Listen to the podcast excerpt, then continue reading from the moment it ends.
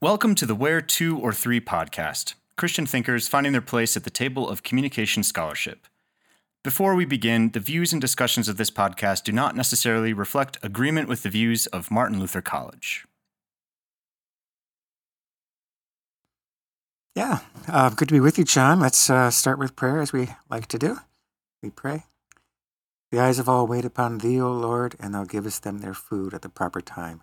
Thou openest thine hand and satisfiest the desires of every living thing. Amen. Amen.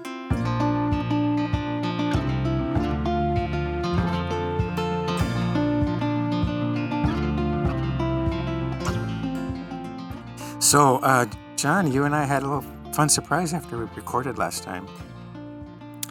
We Yeah. you remember? You don't remember? We were talking about we should have a way for our. Oh, yeah, yeah, I got into the email. I got into the us. Email. So, well, we do have an email attached to our podcast, and so you went and tracked down the password, and what did you discover? We have no mail, zero mail. I thought for sure there'd be one or two. Like we trigger something and someone wants to know what book No, we it, it makes sense because we've never. Yeah, we've never given it out, so I don't understand how. If someone emailed, it might have been actually more concerning. But uh, but yeah, we didn't. We don't have any mail. It's basically just used to have all the accounts for the back end of getting this podcast published. But um, yeah, we opened it up. So all your thoughts, Yep. send them. yeah, now now we know. So should Or we don't. give out the address or no? Did we say it last time? Yeah, it's where two or three podcast at gmail.com. Where two or three podcast at gmail.com. All spelled out. No numbers, just all all letters.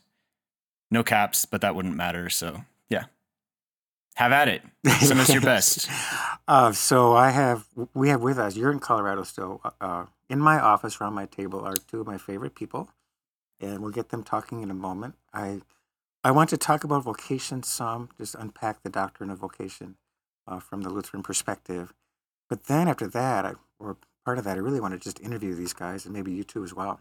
Like, what is the role communication plays in your chosen vocation? So we have our first time ever guests, which is cool.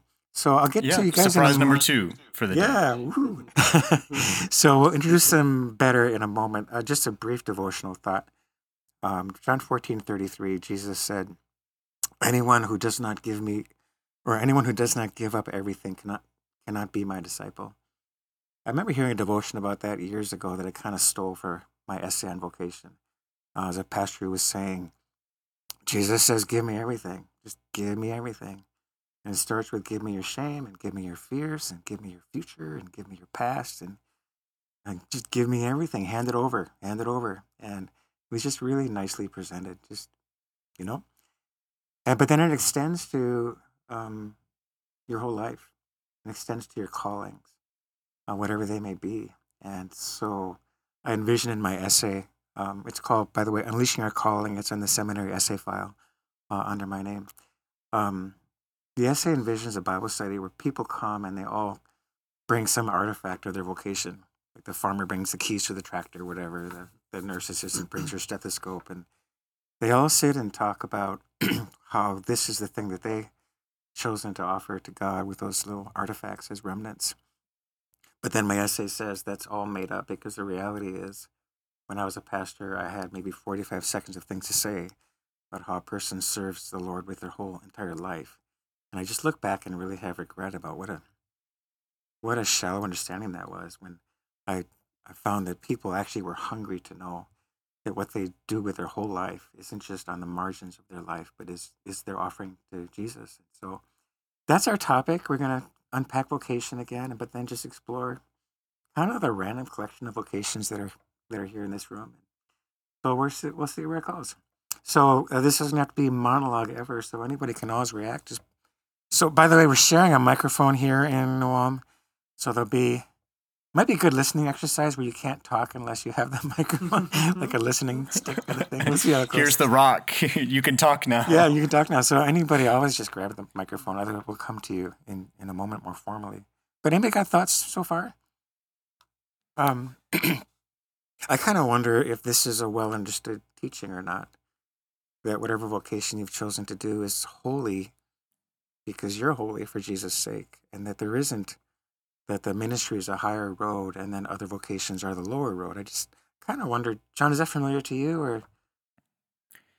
Well, I, I mean, I'll say right off the bat is like my what I do has changed so much over the last five years that it's I don't always know exactly, and it's something that I wrestle with quite a bit. You know, why am I doing this? What is the what does this mean in terms of you know wrestling the other dichotomies that you have to when you're when you're living the life of a Christian, and uh, yeah, my only reaction, I guess, to the the devotional thought was I remember that specifically, you know, giving it all all to Him I remember that as a cross country uh, yeah. devotion that you had before before a particularly difficult practice, I believe. And um, but yeah, it's uh, that was it's not something that I I have figured out. I don't want to be like, here's how you you know have a vocation that isn't called ministry. I don't I don't know. I don't know exactly. I I fail. I fall down. I have to pick myself back up. I have to sort it out as I'm going. Um, but that's that's part of it. So, so mm-hmm. I'm excited. I'm excited for this one because it's a little bit more uncharted territory for me. Yeah, that's exciting. And I'm also just excited to hear about about our, our guest vocations because I don't yeah. I don't know too much about them. So we'll get there. We'll get there in a minute because get a taste of curiosity. Yeah.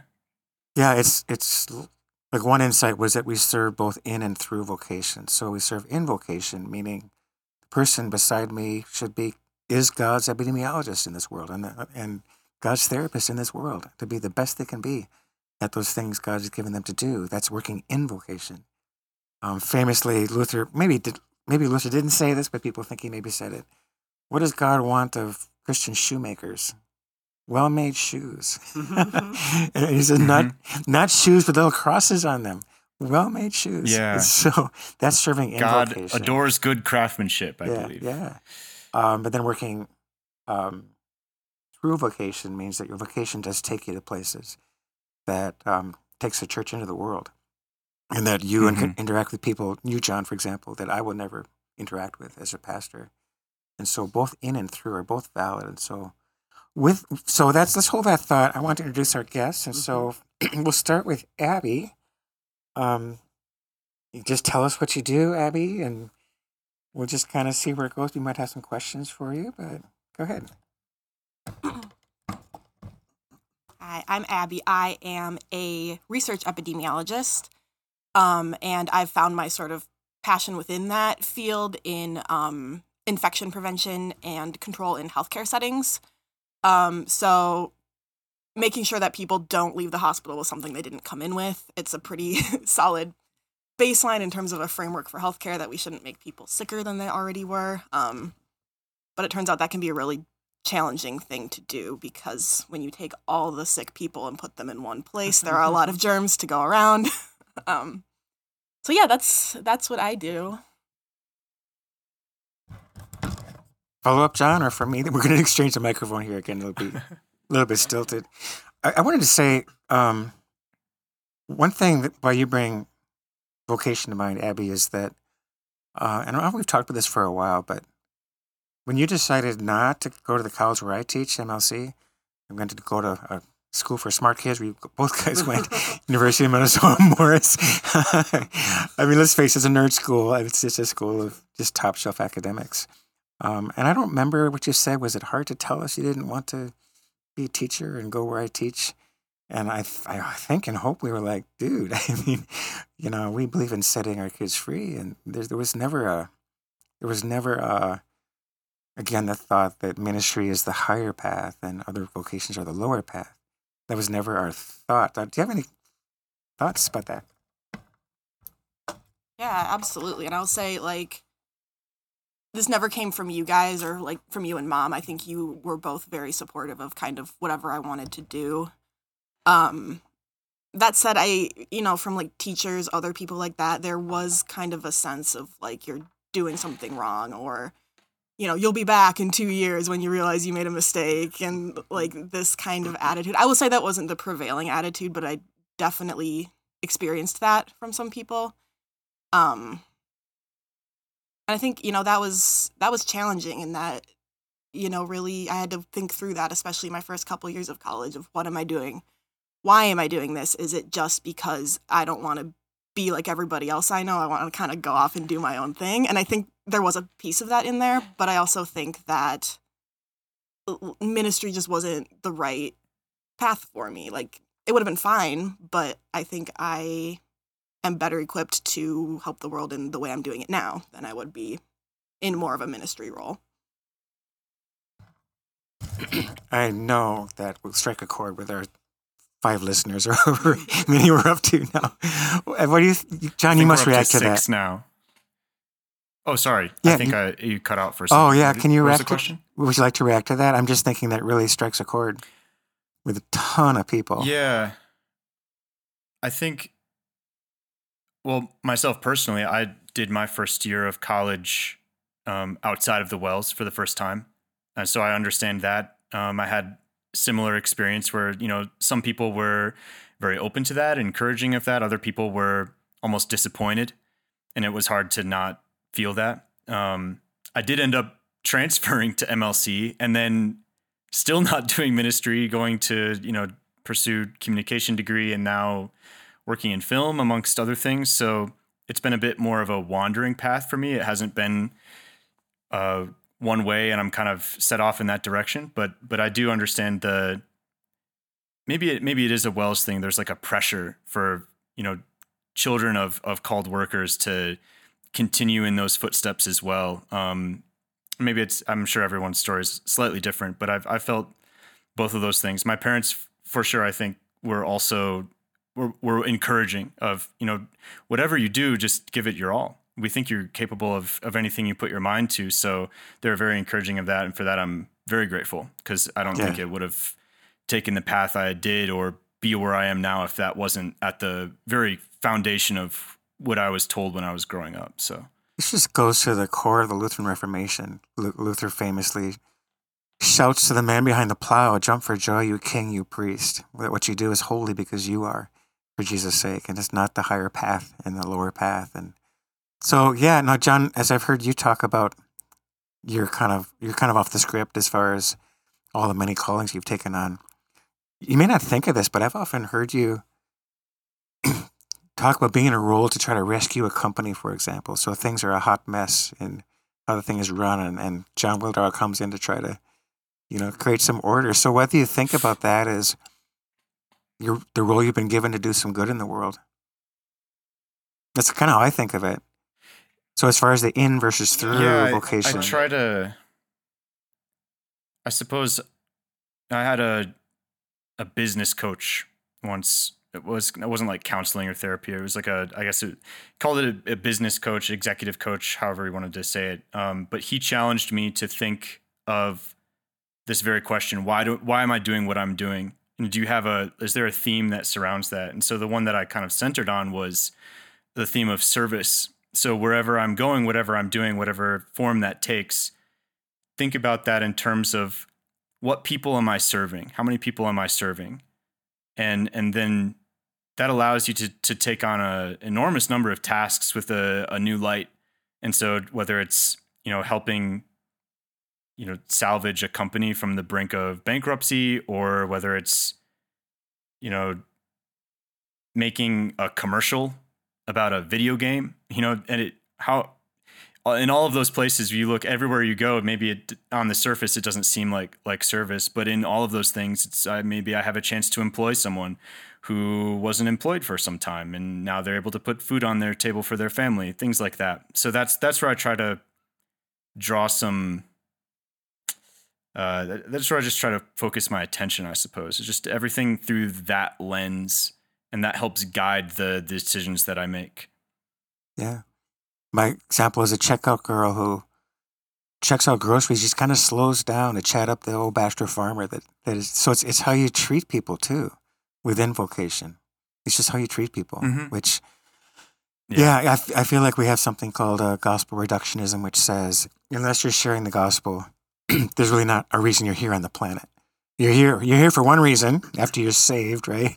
And that is to to do that. But that's just not what our Lutheran confessions say. That any act of kindness is the Lord Christ celebrating His victory over sin, death, and devil. And I just think, I really think we can push people to the, again, push what they do with their whole life to the margin as if it was not relevant. Uh, I got another question. I have more questions for you, Abby, because I want to hear you talk. but, um, I, I, just got to put out there this analogy from uh, Herr Deutschlander, uh, just a giant from our past in our circles here. And so here's the picture. He said, choosing vocation. So, what's the most good I can do in this world based on who I am and what I love and what lights my eyes up and so on, what my gifts are. So he said it's like it's like going to a department store and picking out a gift for your for your dad. And so you walk down the aisles of the store, and the shelves are the sharp the sharp shelves. wow, I lost the word shelf. So the shelves are lined with things that stand for vocations, and you just walk the you walk the aisles, and you're just looking at things, um, and your eye falls on something that you say, "This is what I want to do for my dad." Right? This is what I want to buy my dad, and so you buy that thing, that that vocation, and living vocation is like crawling up into the lap of a father, and it's all wrapped up. He opens it whatever it is, you're a farmer, you're a lawyer, epidemiologist, therapist. He says, he says, oh, for me, you do this for me. And just taking pure delight in the offering of a full time vocation um, in service. And I think, I think that's what really is going to resonate with people who've just never heard that message, you know?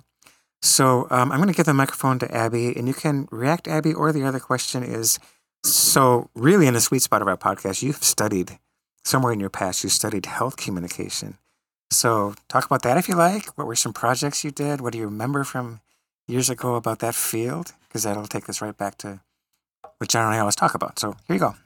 And we'll get to Keenan soon, too. Keenan's right here. yeah, I think I just want to say I've never heard that Deutschlander analogy, and I really like it. I think that really resonates with me and is maybe a way that I haven't yet come to think about it, right? Like I still kind of went into a very servicey field. Um and that was always very important to me was to still be doing something that felt like it was really actively like helping other people in a really tangible way. Um so I think it's interesting to think about it in in the other way of like it's a gift for God no matter what it is. Um health communication. What was the question? I'm sorry. Just uh what do you remember Yeah. Um I have to think back. It's been a while and I was thinking about this last night. I took health communication and health psychology in the same semester and there was about 50 to 70% overlap between those two classes. So I'm not going to remember which thing came from which class. um and maybe that's controversial among the communication people. I don't know. we have the disclaimer, so we should be okay. Yeah. the classes were. I, I, don't. I wouldn't be worried if there is overlap. I wouldn't be worried if there's overlap. I think their communication covers such a broad umbrella of different thought and exercise that it there there is quite a bit of overlap for good reason. So if there's if there's something from one or, or the other, I'm I'm interested in hearing both. Yeah, I think um, you know, in public health, we're learning more and more, especially, you know, through the COVID 19 pandemic, that the way we have been trying to approach change in general isn't working. And this is sort of not answering the question that you asked, yeah. but um, there's everyone wants to educate our way out of this, right? Um, so the, the issue of under vaccination is education. And if only people knew that it was important they would get vaccinated. But that turns out that's not the case. Like the information is out there. We live in 2023. Like everyone has the internet at their fingertips, more or less. So the information is out there. Where communication, I think, really comes in is making it meaningful to people, making it, packaging it in a way that makes people want to do something, do whatever, you know, the action is that we're asking them to take. And I think that's been something that I've personally been learning more about too is like we can do all the research in the world. I can publish 20 papers, but if you know we can't make it accessible, it's not going to change anything. And so my boss is really good at this. Um, always thinking about who your audience is um, and really tailoring the message to them, really packaging it in a way. You know, if I'm talking to a group of other researchers, I'm talking about the issue very differently than I am if I'm talking to healthcare workers or if I'm talking to patients, things like that. Um, so that's you know, there's a lot of psychology in there too, but that's that's I think kind of the my big takeaway from the last couple years of you know being a brand new epidemiologist in the middle of a global pandemic and dealing with the both the science and the communication of the science. That's so cool. I have a question. This Yeah, is go ahead. we. Uh, I think we might have maybe we've touched on this uh, in a in a previous or in a different context. But the is there the idea of code switching in this realm where you're you know sometimes talking to uh, sometimes talking to a patient, sometimes you're talking to a caregiver, sometimes you're talking to you know a researcher, you and you have different language, different jargon, different approaches. Is is that what you mean by studying or knowing your audience? Yeah, I think that's definitely a huge part of it. I think about even um, the way we approach going to different conferences. We go to conferences with a bunch of epidemiologists, and there's a big conference that we go to every year that's for people who work in sterile processing, which is kind of the bowels of the hospital. They don't get paid well. It's not a great job.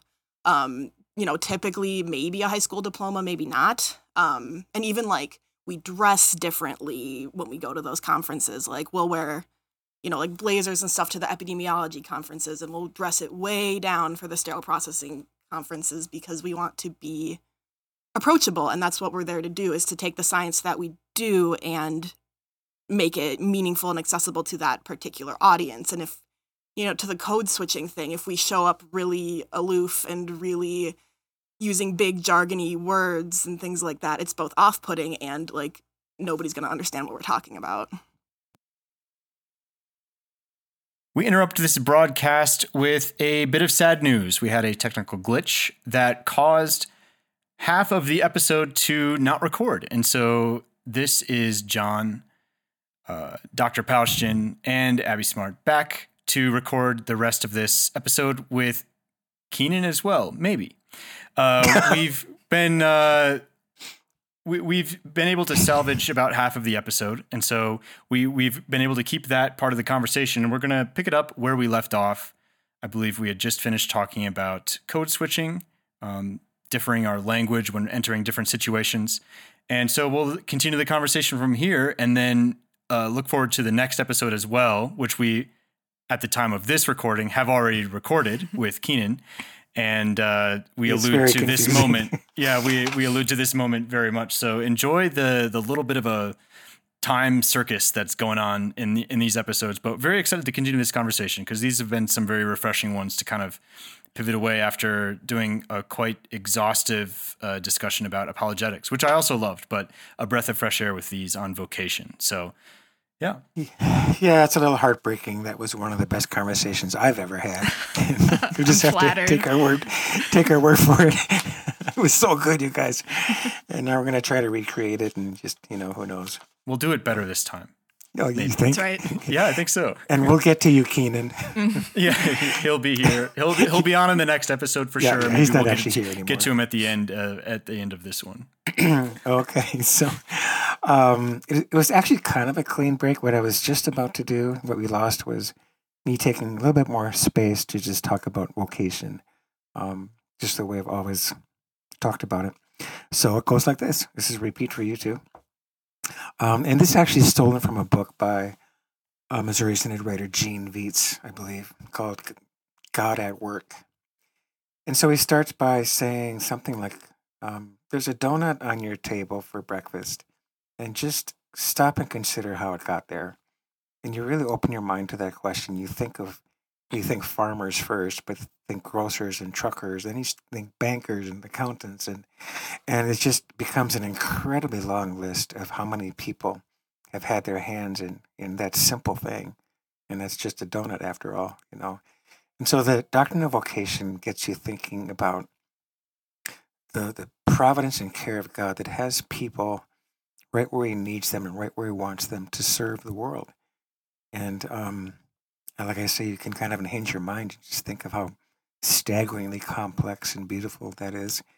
And so that's a place to go further. I, my comment that, that we lost was um, as a young person, I think if I thought of divine providence, um, first article, you know, divine care, I would think right away about God turning the brown field green every spring. I would say, so God sends crops and rains and sun, and and He cares for us in that way, which of course is incredible. Of course, is profoundly true. But where I'm at now is I think of divine providence. I think much more immediately about people.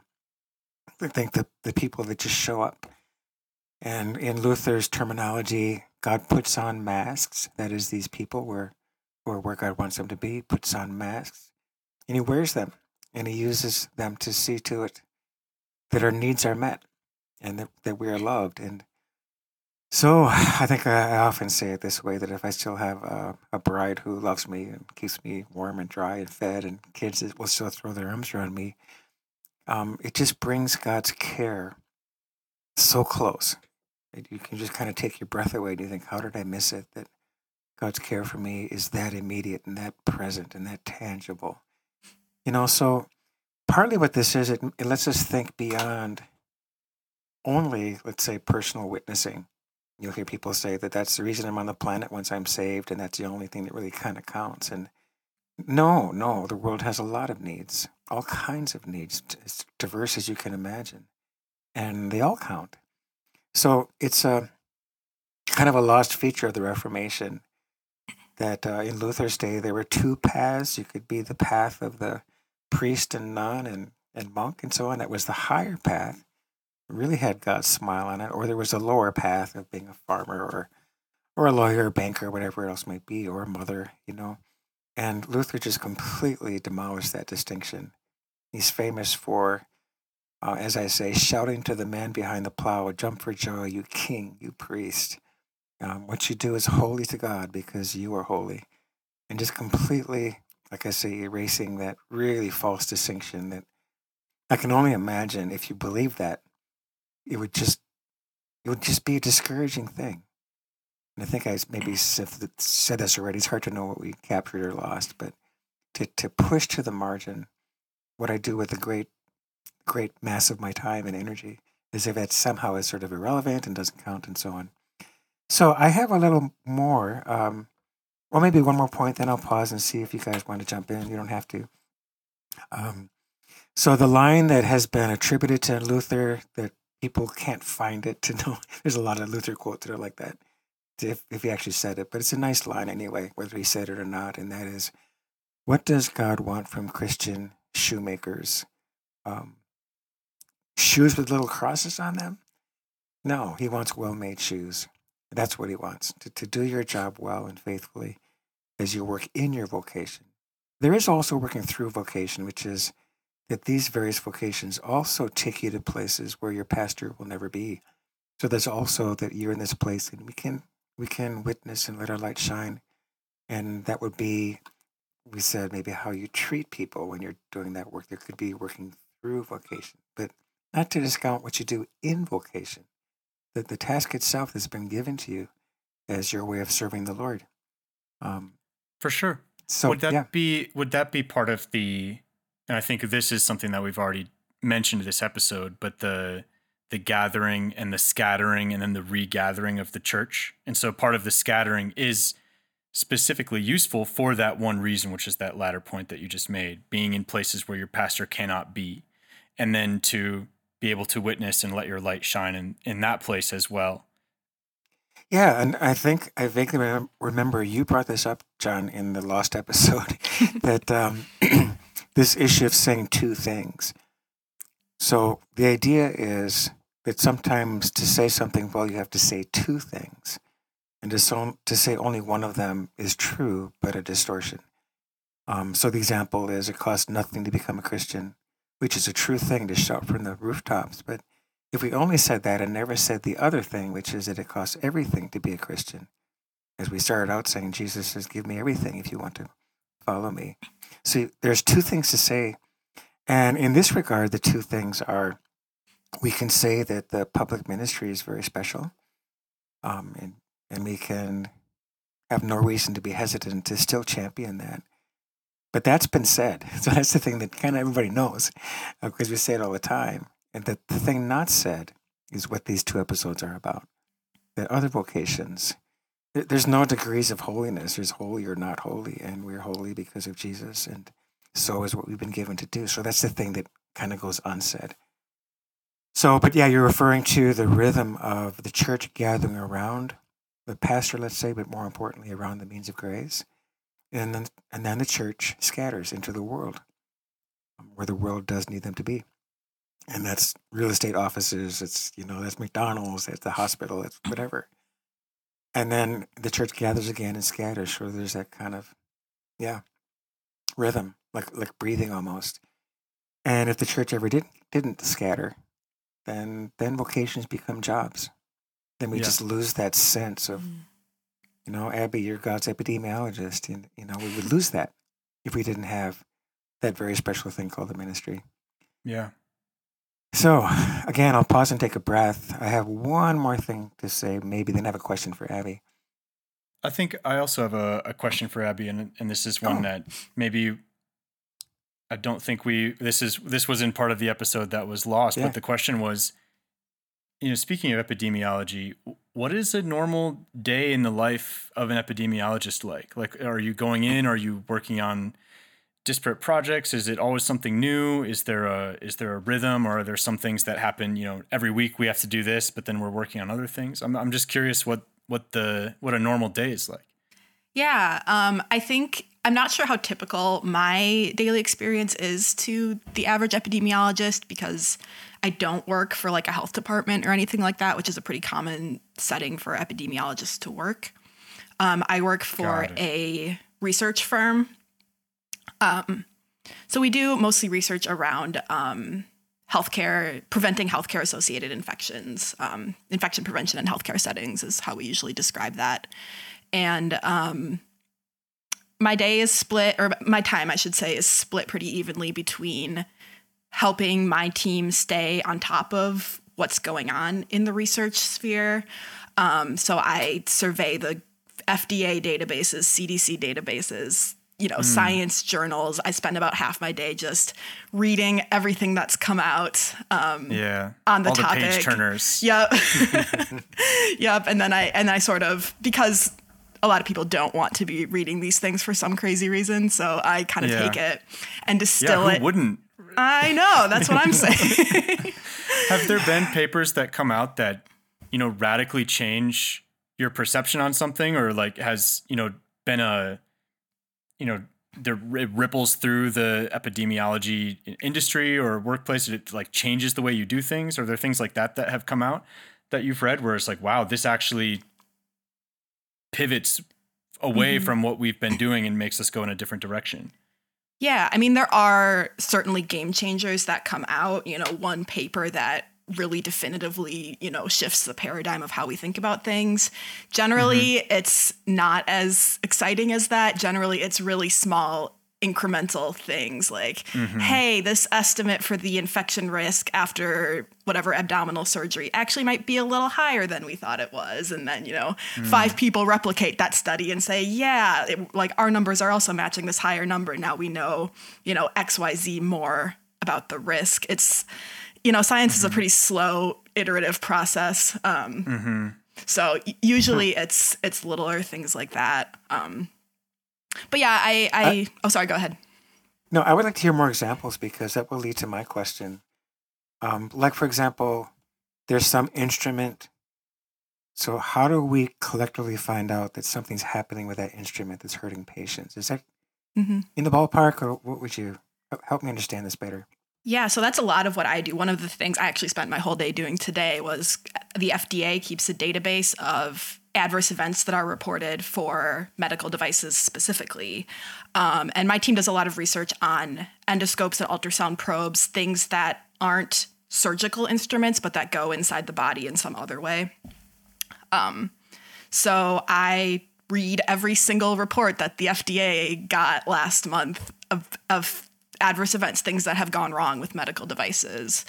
Um, whether that person got an infection, whether, you know, the device broke apart in the middle of a procedure or, you know, scraped up a patient's kidney, like really horrible things unfortunately do happen with medical devices. Um, mm-hmm.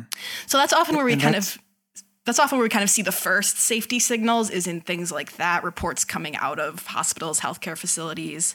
And that's usually when researchers sort of pick up the torch and say hey this seems like it might be a pattern. How can i investigate that? How can i find out what's causing this and what we might be able to do to stop this from happening? So that's you know wh- why I monitor those things for my team is so that we can kind of both just be aware of what's going on in the field and help us come up with some ideas for you know things we might want to pitch as grant proposals for our own projects. Yeah. Does some of that responsibility fall back on the equipment manufacturer?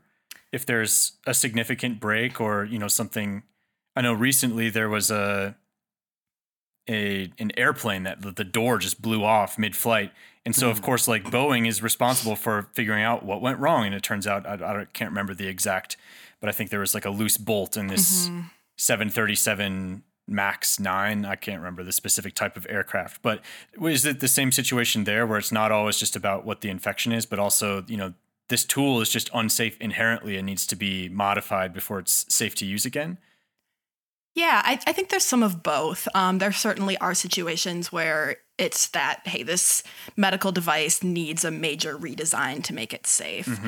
Um, but on the flip side, these are medical devices that we use for a reason. You know, it is generally safer to go in with an endoscope instead of having to do open surgery where your risk of infection is even higher.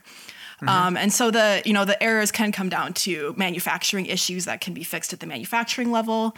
Sometimes it's human error; the device isn't being used the way it's supposed to be. Um, the Yeah. device isn't being cleaned and disinfected the way it's supposed to be. Um, so that's part of the challenge is figuring out where the issue is actually coming from I in the first place. yeah discerning was this human error or did this you know was this put together improperly or was it cleaned improperly Right. Interesting. Right. Did someone drop it on the floor and break it right before the procedure? Like cra- crazy things happen. yeah It's such a good example of what, what we're talking about because it doesn't sound to me to be very glamorous. That here there is this brilliant girl reading reading this kind of stuff. Yep. But what if you didn't? What if nobody did this? Right. You know, I mean, so my question gets into, you know, if there are people that ever struggle making this connection that what I've been given to do in life is from God and it's, as we say, it's holy and it's, it's, it's changing the world. The struggle could be for some that they maybe don't ever get to know the people that they've helped or meet them, like your husband, the therapist, gets Mhm, to, and I mhm. get to sometimes as a teacher. But people are alive because of you. I'm just gonna say, and you you'll never know Right. who they are, um, and they'll never know you. And so, what what was you? What does that trigger for you? Yeah, um, you know, I think my experience is pretty specific, but some of this might apply to other people. I don't know. Um, I think there are probably very few things you can choose to do in the world that aren't helpful in some way to somebody. The question is whether or not you can see it, and um, it just in the infection prevention field, right? Everyone adores the surgeon who gave grandma ten more years to live, and they should because that's an awesome thing to be able to do for somebody. But I don't think anybody ever really thinks about the infection preventionists and the sterile processing workers and everybody else who made sure that she also didn't get like a life-changing hepatitis infection during that surgery. Um, exactly.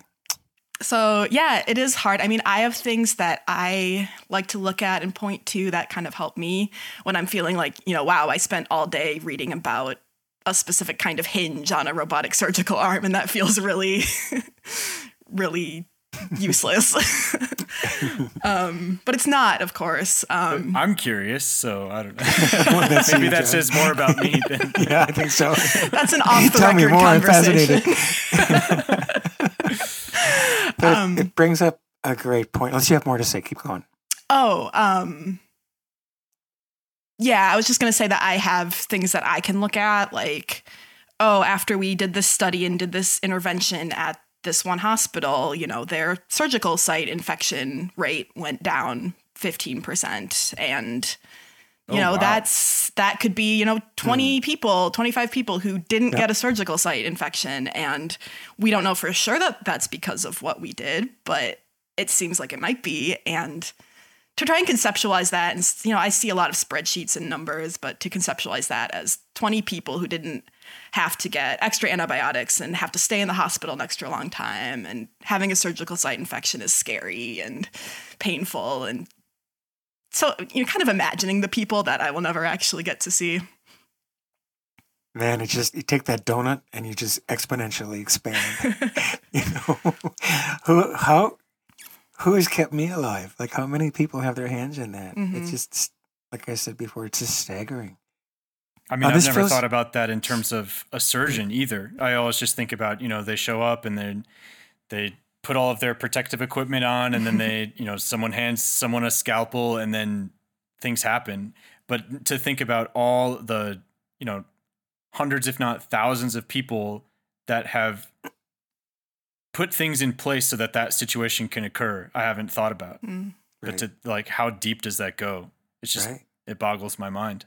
right And who who cleans the floor? Who keeps the lights on? Who who who? Yeah. You know. right Yeah. uh, and a lot of it isn't glamorous. I, this feels really important to me. Um, one quote I think we said and then lost in the lost tape, but uh, Swedish theologian Einar Billings was really good for saying that you would search in vain through Martin Luther writing on vocation to find any thought of doing things that are great in this world, or let's say great in the eyes of the world, because what you're talking about is great, but no thought of being somebody in that way. And he just talks about how the forgiveness of sins lights up our mundane tasks from inside. And he just says forgiveness of sins is the only sun in our sky. This is our reason. It's just to offer god a grateful response. And so there are good things to say to those that that are just in a position in life where they're just not going to see the impact. Um, Mhm. and i think that back to the the role of the pastor, I think like the pastor doesn't need to become an expert in epidemiology, but he sure could create a space for the conversation where people can talk to each other about their vocations. You know what I mean? And give encouragement. That he can kind of create the create that moment.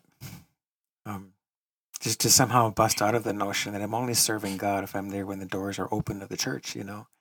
No, no, no, no. That just is way too narrow. Way too narrow. Um, so anyway, more either of you, just as we think about what if I don't see that what I'm doing matters? What if I can't see it? Mhm. I mean, I'll, I'll fill in a gap here. You guys can think about that. I'd love to hear what you have to say. There was a famous writer named Henri Nouwen. I don't know how to say his name, Nouwen or Newen. You know, just did workshops and books and created communities and did incredible stuff all over the world. But the end of his life, he spent taking care of one handicapped man. And I mean bathing him and feeding him with his, you know, hand to mouth and so on. And the last thing he wrote, one of the very last things he wrote was how that was, he came to see the most important time of his life. The most, and, and that just comes from really busting out of, I have to see with my eyes what matters. And it has to be great in some way. It has to be some kind of big splash in the world. And nah, it's just not, not something we need. We might want that. but Yeah, I think that's the. I find myself struggling with that a lot of times because the industries that I'm usually working in are surrounded by people who are, you know, you're always, I don't want to say like clamoring for attention, but the things that you do that are great are what get you noticed and what get you to further your career and to, you know, keep progressing forward and making more money and all of these other things. And then to, to take a step back and not have to rely on that as a source of you know feeling good about what I do or it's not a it's not that's not what makes what I do important it's that I get to you know the smaller things getting to put food on people's plates for a month getting to you know maybe give someone else the spotlight for a, for a moment and further their career in that way or to um you know help a company get a piece of content that helps them do even more good things in the world or put better food on students' tables in school cafeterias, things like that, uh, that are are more rewarding. Yeah, very good. and then to to take another the the uh, the last step back, which is to put it in the frame of you know, as you said before, forgiveness. That's where everything is coming from. That's where the the real value is. All of those other things uh, fall away and pale in comparison. So um, it is difficult to put myself fully into that frame of mind. You have almost have to compartmentalize the way that, or at least I have to compartmentalize the way I think about the work that I do.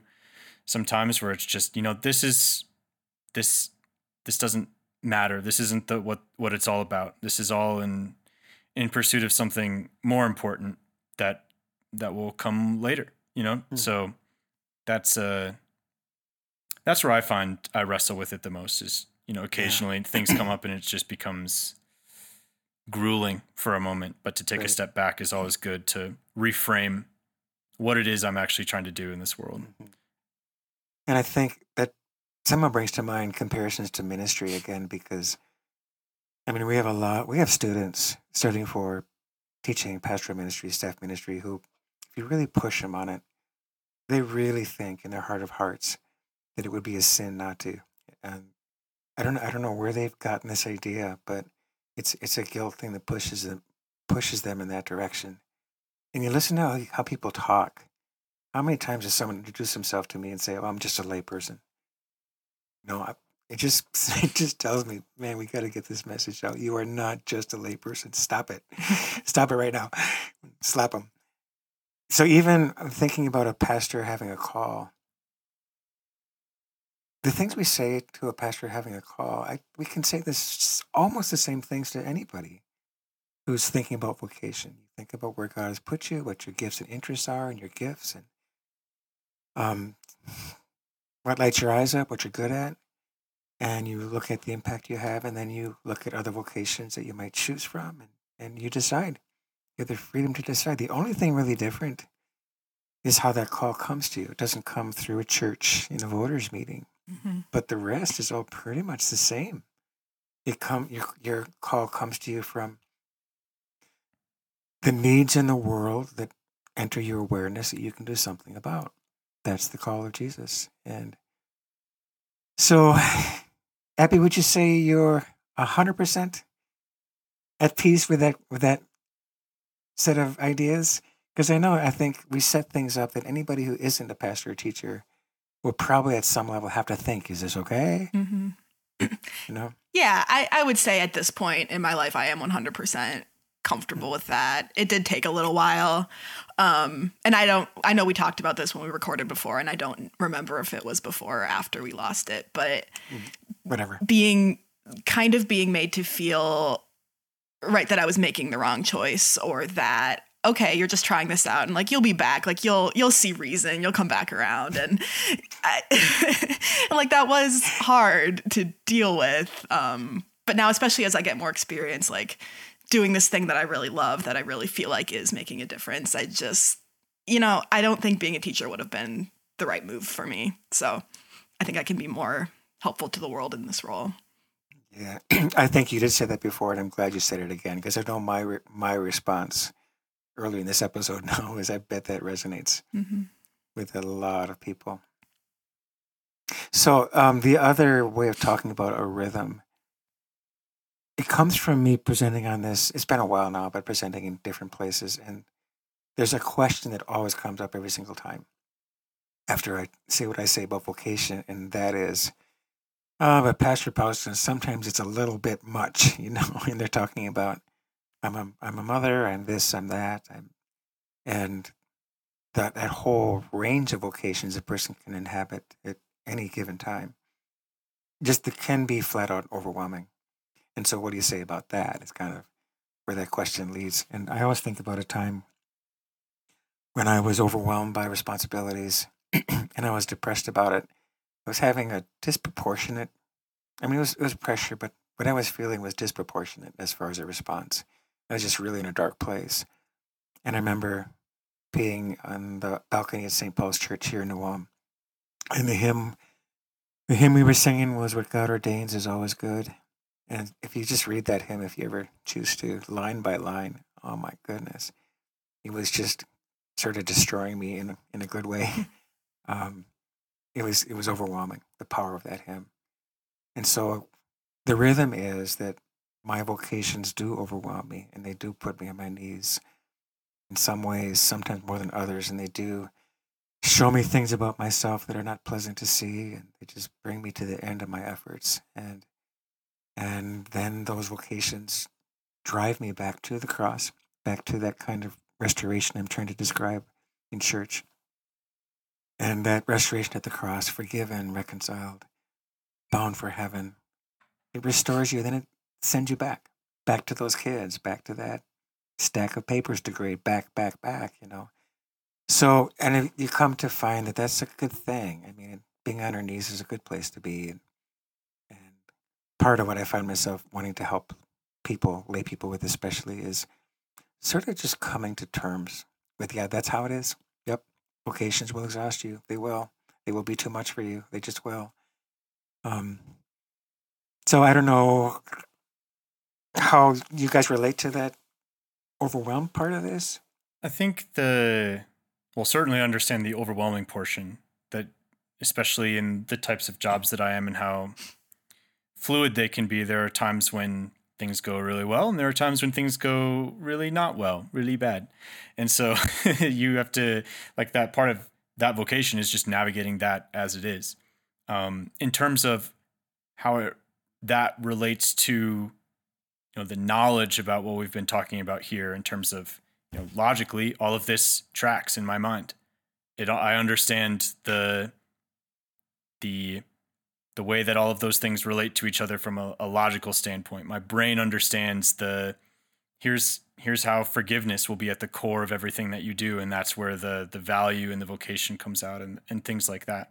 In terms of actually feeling that and using that as a source of maybe energy to go back to the difficult thing it's not always the case, and that's part of the struggle as well.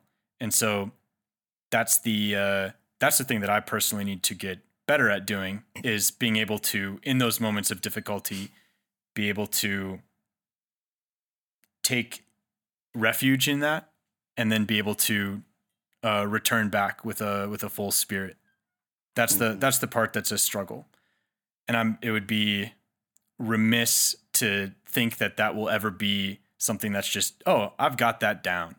I'm sure you know if if that's the case, the cross I'm bearing at the time probably isn't big enough, or I've left something important behind. So yeah, that's that's how I relate to issues. it, at least right now. I've got issues like that too, that are head heart issues. I know it in my head. Mm-hmm. it just doesn't travel very easily to yeah to infect my my whole approach to life in a real way so we're all struggling can, with that i can i can read scripture where it says god will not give you a cross that's too heavy for you to bear but you know reconciling that with the things that are actually going on in life isn't always as easy sometimes it will feel lighter sometimes it will feel overbearing and so just uh, you know, that that's where you can that's where you can really let your faith shine and just uh, that's where the trust part comes in. That's a that's a really interesting reference because I think if you look at it very closely, the scripture is saying you won't be tempted beyond oh, what you can. And it's relating bear. to sin. Yeah. And I only say that because um, I wrote that what you said I wrote in my book, one of my books, mm-hmm. and I've just had a chance to think. The Apostle Paul says in one place, "I was overwhelmed beyond my ability to bear it." So, so actually, I can have more than I can be given more than I can handle. Um, but that's the paradox of when I'm weak, I'm strong. Well, maybe then to you know? to to save my error there, remember our disclaimer at the beginning. That's uh, right. the, uh, send um, that one um, back to the chef. Yeah, we'll send that one back. Uh, that coffee was a little cooking, bit stale. Yeah. yeah. Um, but but the the one that I'm more confident in would be that uh, God works in all things for the good of those who love Him, and so yeah all of that will will come together. And so there, I've I've corrected. You did well. when I presented on the Divine Call to our students, one of the questions in the Q and A was, "But what if by the call, and this could apply to vocation, any vocation, what if I get burned?" And they were thinking, "What if I get a call that's I don't know political and and it just ends up being a disaster?" And that was the answer there too, Romans eight you don't get burned. There, there's no getting burned. You like we'll say with Keenan in the next episode, there's there's no wringing my hands over am I in the right place? You're there now. You're there. And so you you know, at least for right now what God's will actually is. For students who want to get ahead of themselves and maybe you'll be a pastor, God willing, but you're a student now. This we know for sure. Because here you are, right? Um, so when I, I always say when the Apostle Paul had his Macedonian call, a different kind of call, but still in the same um, bank, I guess. He has the call to come to Macedonia, come help us, this vision. And when he gets there, he gets the crap beat out of him. and he could have said, I've been burned. This has been a mistake. No, it wasn't a mistake. It's just we have to have a theology of the cross that, that God still does do his best things and struggle and, and apparent defeat. So I'm, I'm probably rambling all over the place. I don't know if I'm even responding well to you. I, I wanted to come back to this one thing. We, we kind of have said in choosing a vocation, you say, what is, what's some good I can do in this world? Um, in choosing between vocations of these two possibilities, what is the most good I can do for this world? And it doesn't make irrelevant what will be satisfying to me because did we say this too? The puzzle piece falling into place when you when you experience that, it's very satisfying and it's a very blessed thing to know I'm doing what I've been made to do. But what I always kind of want to add to that is it's also true that any vocation that's worthwhile will have a cross in it. Will have the part that you wouldn't have chosen for yourself, the, the hard part, if it's worthwhile. And I just, so we're not really choosing vocation based on, oh, it's going to make me the happiest. No, what's the most good I can do? Um, and seeing that there's going to be a cross in it, a hard part, doesn't become a reason not to do it. And it's also not wrong to pray and hope for being in a place I can feel satisfied. I can actually have some sense of how God is using me. But I don't need that. I really don't need that because we're not earning anything here. Um, we're not justifying our existence. It's none of, none of that kind of stuff that, you know, the pagans have to run after. We don't have to, really. Um, so I'm kind of at the end of things on my heart with this issue. Anything Yeah, I think so, especially in for myself as well, especially considering that we've got a whole nother episode coming right, after this, which will refer back to this one and Mhm. this moment. So uh, I'm I'm ready as well. Abby, anything else I am. I think I'm on good. your end? Um, just to answer briefly the question about what's the struggle with my work and Please, please do. um, you know, getting started as an epidemiologist in the middle of a global pandemic felt, I think, the definition of overwhelming and just sort of wrestling with this idea of there is so much that we need to do just in public health in general. There's so much more we could always be doing, and that, you know, what I'm doing is important and it's a tiny drop in the bucket of what needs to be done. And just, you know, I think it's really easy to fall into that feeling of, I'm not doing enough. I I could be doing more. I could always be doing more and just yeah, I'm I still struggle with that, but trying to learn to give mm. the rest of it to God. You know, I can only do what I can do and I'm just one mm. person. But I I think and I think a lot of people who are in service roles of some kind will feel like that that there's always more that you can do. Yeah. And I, I feel like if you were a teacher and that came out of any sense of anything else would be less than, I don't think you would be talking with this kind of passion because your passion comes through. I Mhm. just don't think, you know, so I, I get it. It's overwhelming. Um, God putting us where he needs us doesn't mean it becomes then ours. It still is all his. The Mhm. need of the world is his before ours. Um, in fact, that triggers something someone said to me when I was a young pastor that really, really saved me in some ways. And what they simply said to the question of, Am I doing enough? Um, which was a huge issue for a missionary, too. And that is a picture, picture a bottomless pit of human need. And the idea was if you spend the rest, the next 80 years of your life pouring yourself into that bottomless pit of human need, it's all around you all the time. Where will you be? It will, it'll be a bottomless pit Mhm. on that day that you're 95 years old and are, are all done. It'll still be that. So the idea is that the pit isn't yours. The pit belongs to God. It's his to see to. He owns it. And ours is just to faithfully pour ourselves in. And I found an incredible amount of perspective in that simple picture. I'll just pour myself in. But I'm not the savior. I'm not God. Mhm. I, thankfully, there is one already. I don't need to be that. But yeah, I'm glad you had a chance to say that because I, your mom and I have always kind of boasted, like, yeah, she's an epidemiologist, epidemiologist in a pandemic. But I never really thought about that's probably a hard thing to be, yes. you know, to emerge in the field when that's going on. Yes, it is. It was a trial by fire, and you know, we all learned a lot, and we're gonna do better next time, and that's what we can Yeah. away. Do you think so? I hope so. Oh, I'm not. I'm not quite ready for next time yet. I think we need another that's year not or even- two, I and then I'm ready for another global pandemic. I think. Hopefully, there will be no next time in our lifetimes, but Yes. it's not my job to be the optimist, unfortunately. So, so, so, John, Abby gave us two weeks' notice. Was it? Do you think? How, how much? Well, you knew this was coming before we. Did Oh yeah, I, I had about a, a two to three week lead on. Hey, this is maybe going to be really serious. I don't even remember what the timeline was like back then. It was everything early shut. March? Yeah, everything shut down in March. Um, we were picking some stuff up. I was listening to some CDC talk as early as January, but kind of started Hmm. really paying attention in February, and then yeah. boom. I heard. I just. Okay. few, I I heard a few stories. I think in February, if I recall co- correctly, because I still had, I think I had a one or two jobs that were finishing up that were scheduled that we did, and then those finished up, and it was like maybe that person on set had this disease, Yeah.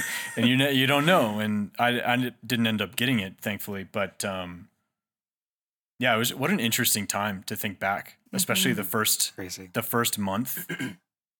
That was such a strange time. And then we all thought it was going to Yeah. be two weeks and be done. That's not what Yeah. happened. So Connie and I were in Thailand, and they were just masks showing up. We were. I was doing some work there. Um, it was about the Book of Ruth, and so here were like thirty young Christians who were then in Friends of China doing mission work in China. hmm And in the course of the week we were there, I forget how a week or two weeks, um, all these questions started coming. Should they go back to China? Will they be Mm. stuck there if they do? Go back for their stuff? Mm-hmm. And so we're studying the book of Ruth and all the uncertainty of that book in the context of real uncertainty, Yeah. like real, real hard questions for just young people to try to navigate. So I have vivid memories of that. Mhm. So You were able to make it back. In, We were, Were did, you, yeah. were you held up there at all, or was it Nope, kind of at all. right in the last were the last plane out? just just masks showing up. Um, oh, um, coming back. No, it was it was not a big issue. We were, we were never at any risk of not, not getting That's home. good. but Mhm. anyway, um, I think it's was, time for some dessert. let's have some dessert. Yeah. Um, who wants to go first? I think I've talked a lot s- since the episode, so I don't feel any need to. We got two of you. So I remember the last time that we had recorded this. I think I talked about uh, a murder mystery night that was coming up that I was going to be taking part in.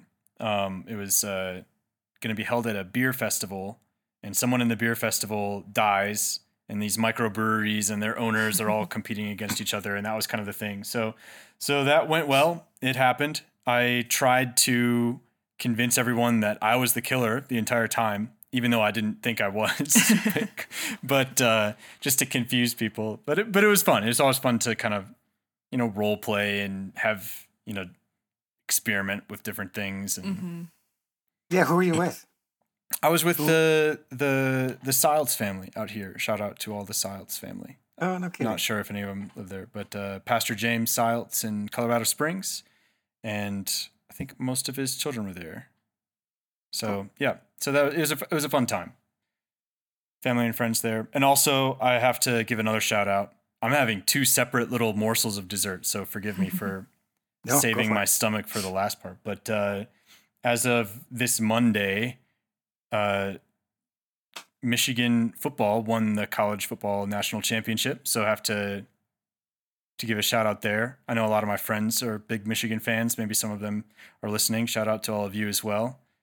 No one's got it better than us. That's all I gotta say. So I saw that on Facebook. Who said that? Was that So, so I think the story is that uh, Jack Harbaugh was a football coach in Iowa, okay? and Jim and John.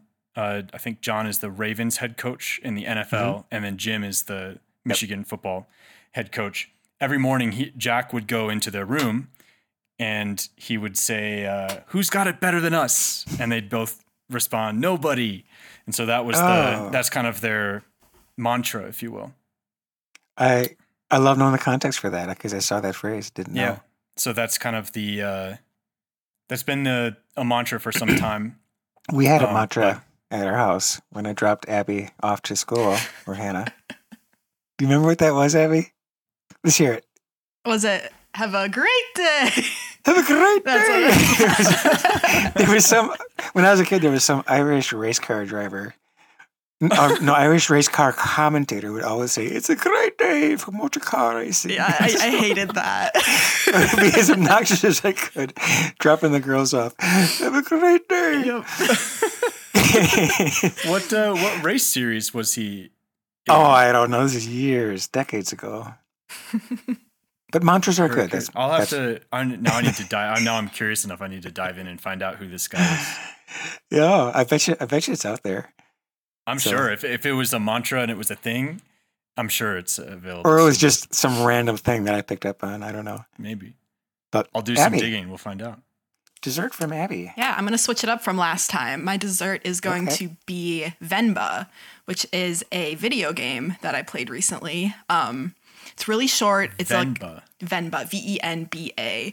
And it's a cooking game that is actually more of a storybook about um, an immigrant family, an immigrant family from India who lives in Canada. And it's sort of this story of their culture through their food and their, you know, son growing up as a child of immigrants, but he wants to fit in with his friends in Canada, you know, through the food he packs for lunch for school, things like that. Um, and I don't know, it, it's cool. It made me think a lot about Wow. video games as a storytelling method and how different it feels. You know, this could have been a short film, but it was a game, and Yeah. to play as a character in it, it yeah, it made me think, and it was it's a cool game.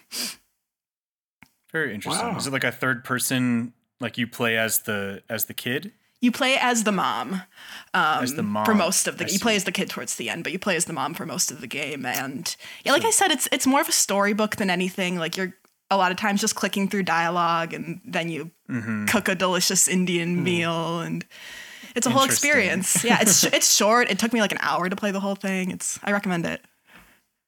I would like to know if both men and women play that game, or if it's just women, because one gender distinction, which is a stereotype, but is often true, is that in boys' games you have a winner hmm and a loser. Sounds like in Venba nobody wins. Is that fair to say? That is fair to say.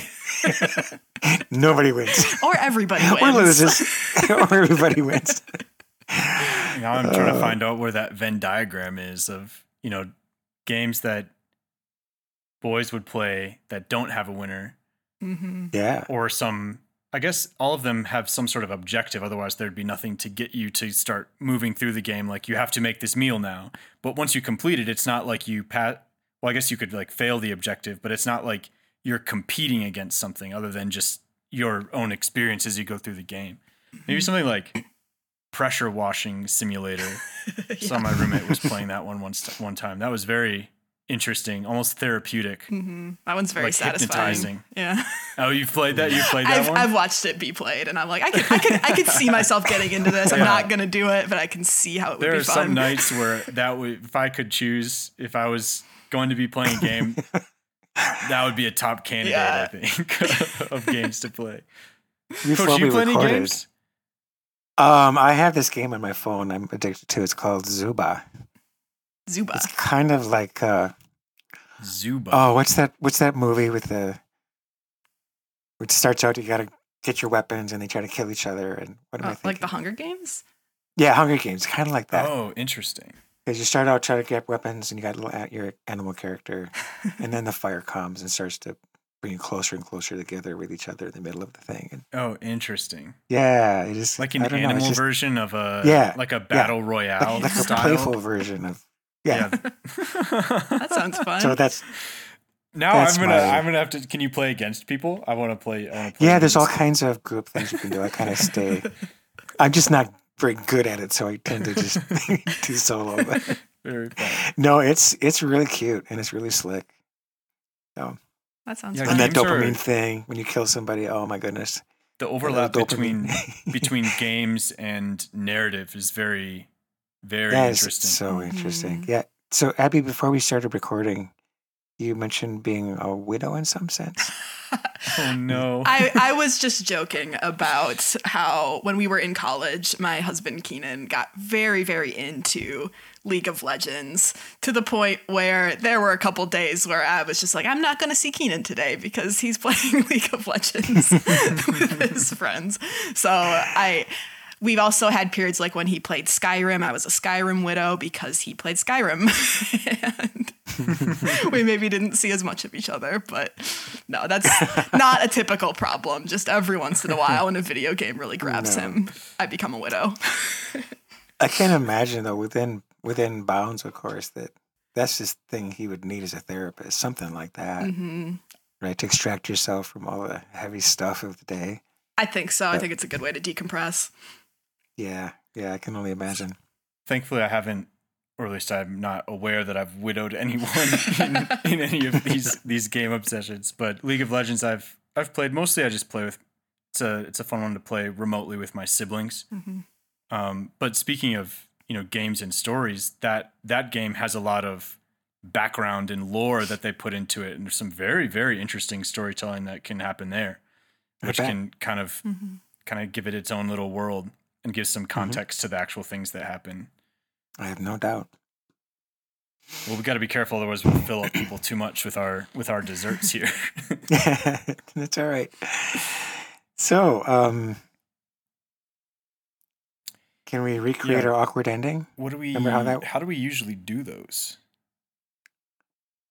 Well, I think I I say anything more, John, and you say no. Oh, okay, oh, say- I'm ready. Okay, I'm ready. And, Go, and then, then, you, then you say, Abby, anything more? Okay, okay, I'm ready. Okay, so John, anything more? No, Abby. No. That's all, folks. We'll see you next It's a wrap. time on uh, Where Two or Three. Keenan's episode coming up.